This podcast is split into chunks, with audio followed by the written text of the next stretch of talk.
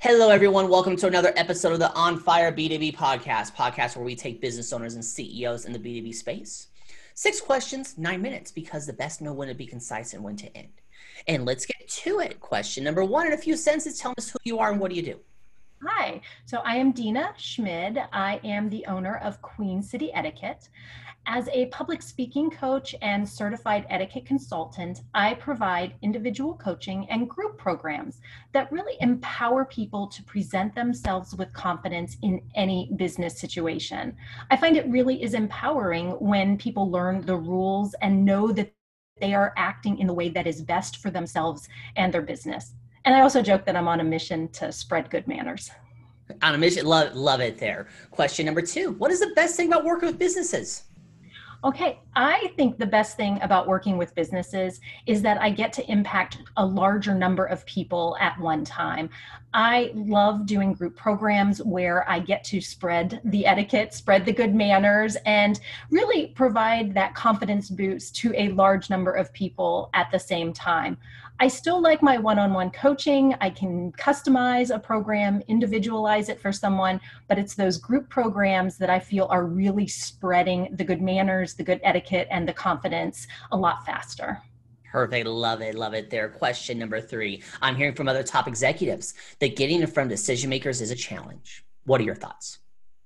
I think it depends on the organization. I feel with some large organizations, it can be difficult to get in front of the decision makers because there's a screening process that you mm-hmm. need to go through. However, I've also seen a little bit of difference where things like corporate credit cards have been able to empower people to go ahead and just purchase the programs they need for their team without having to go through multiple layers to get the approval that they need. So I kind of feel like this goes both ways. Some areas, some companies, it's getting harder to get in front of them, but in other areas, you can have direct contact with someone who now has the power to make the decision. I never thought about the corporate credit card thing, so that's a completely different idea that I thought of there. Question yeah. number four. What advice would you share with other companies working in the B two B industry? Go. Okay, so my big advice here is to really take a look at your corporate brand and think about how etiquette can support that and reinforce that. I love the Jeff Bezos quote where he talks about your brand is what people are saying about you when you are not in the room. Mm-hmm. And I think that comes a lot from the etiquette that you and your employees have. And I think it's really important that it's carried out consistently through all levels. And it's especially important for those people that are customer or consumer facing. And I think that matters a lot. It comes out in a lot of different ways, primarily through the manners and etiquette, especially dining etiquette. And it comes through in appearance and communication as well. One of the examples I would give is Chick-fil-A. They are known for being super polite and having great customer service. And if you think about it, when you go to Chick-fil-A and you tell an employee thank you, they respond with, "It was my pleasure." And that is etiquette reinforcing their brand. We also have the idea behind your manners being a representation of the company. Mm-hmm. And I Uh, back to a friend of mine who had a hard time getting a job, even though she was graduating from a top law school. Right. She interviewed over a meal, and it turned out her table manners were what was preventing her from getting hired by a law firm because they realized the importance of etiquette, that if she would be dining with clients, she would be representing their company. Right.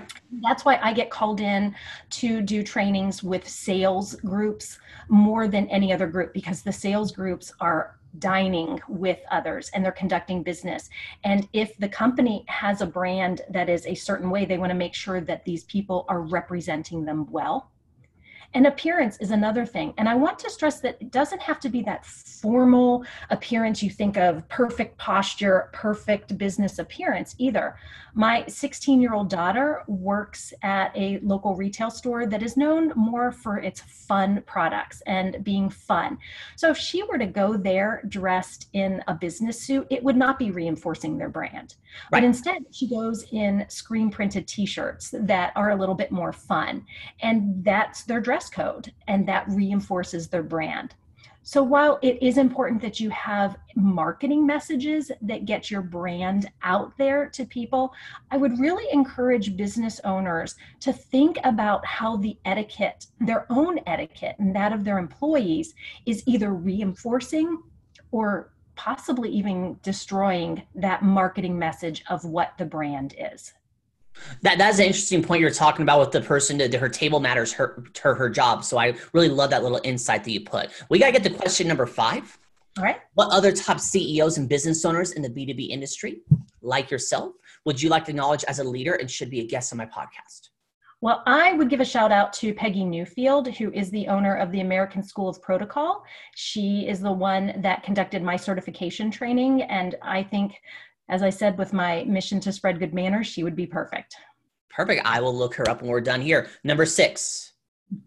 This is the most important question of the podcast, Dina. I need you to focus on this one. All right. Hey, Dina, tell yes. me about your first time, your first sale. Speaking All of right. etiquette. Okay. My first sale to another business was a dining training. I had been contacted. It was because one individual did not have good manners. I was a little bit nervous. I told the person we could bill it as a team building opportunity so that it wouldn't call out that there was one individual that needed correction. And right. I pulled it off. It was a lot of fun and actually gave me a huge confidence boost myself, because I was able to give the corrections in a manner that was just really fun for everyone there. Right, so you didn't go to them and say, you are a slob and you're the p- reason we're here. No, I mean, it was pretty obvious within the first five minutes of why I had been called, and it was that one person. I just, he did not look like an adult when he was eating, and it was obvious that he would have been negatively impacting the brand that the company was trying to promote. Yes. Perfect, love that, love that story there. So Dina, you now have one minute and fifty-five seconds left. Promo time. Ask me a question, talk about the weather, or since the best know when to be concise and when to end, we end early. Go. I'm just going to do a little promo for those who would like to follow me on Facebook. It is Queen City Etiquette. I do put up weekly uh, quizzes and tips and tricks that can help people if they want to just improve their own etiquette and learn a little bit more about the world of etiquette, because I do think it is important and it can actually be fun to learn about. It could be. Love it there. You have one minute and twenty seconds left. Anything else you want to add, or we can end early, and that's okay. I, I'm going to say the best are concise. I aim for that in my public speaking coaching, so I'm going to say that we are through. We are through. Pulled it off. Six questions, nine minutes, because the best know when to be concise and when to end. Your website, say it real quick. My website is queen city etiquette dot com. And description, magic. Dina, thank you so much for being on. Tip of the hat to you. I really appreciated it. Had a lot of fun. You're welcome. And for everyone else watching or listening, make sure you check out more episodes of the On Fire B two B podcast. I am Bob Clark. I have to find the stop button. There it is. You all have a wonderful day now. Talk to you later. Bye.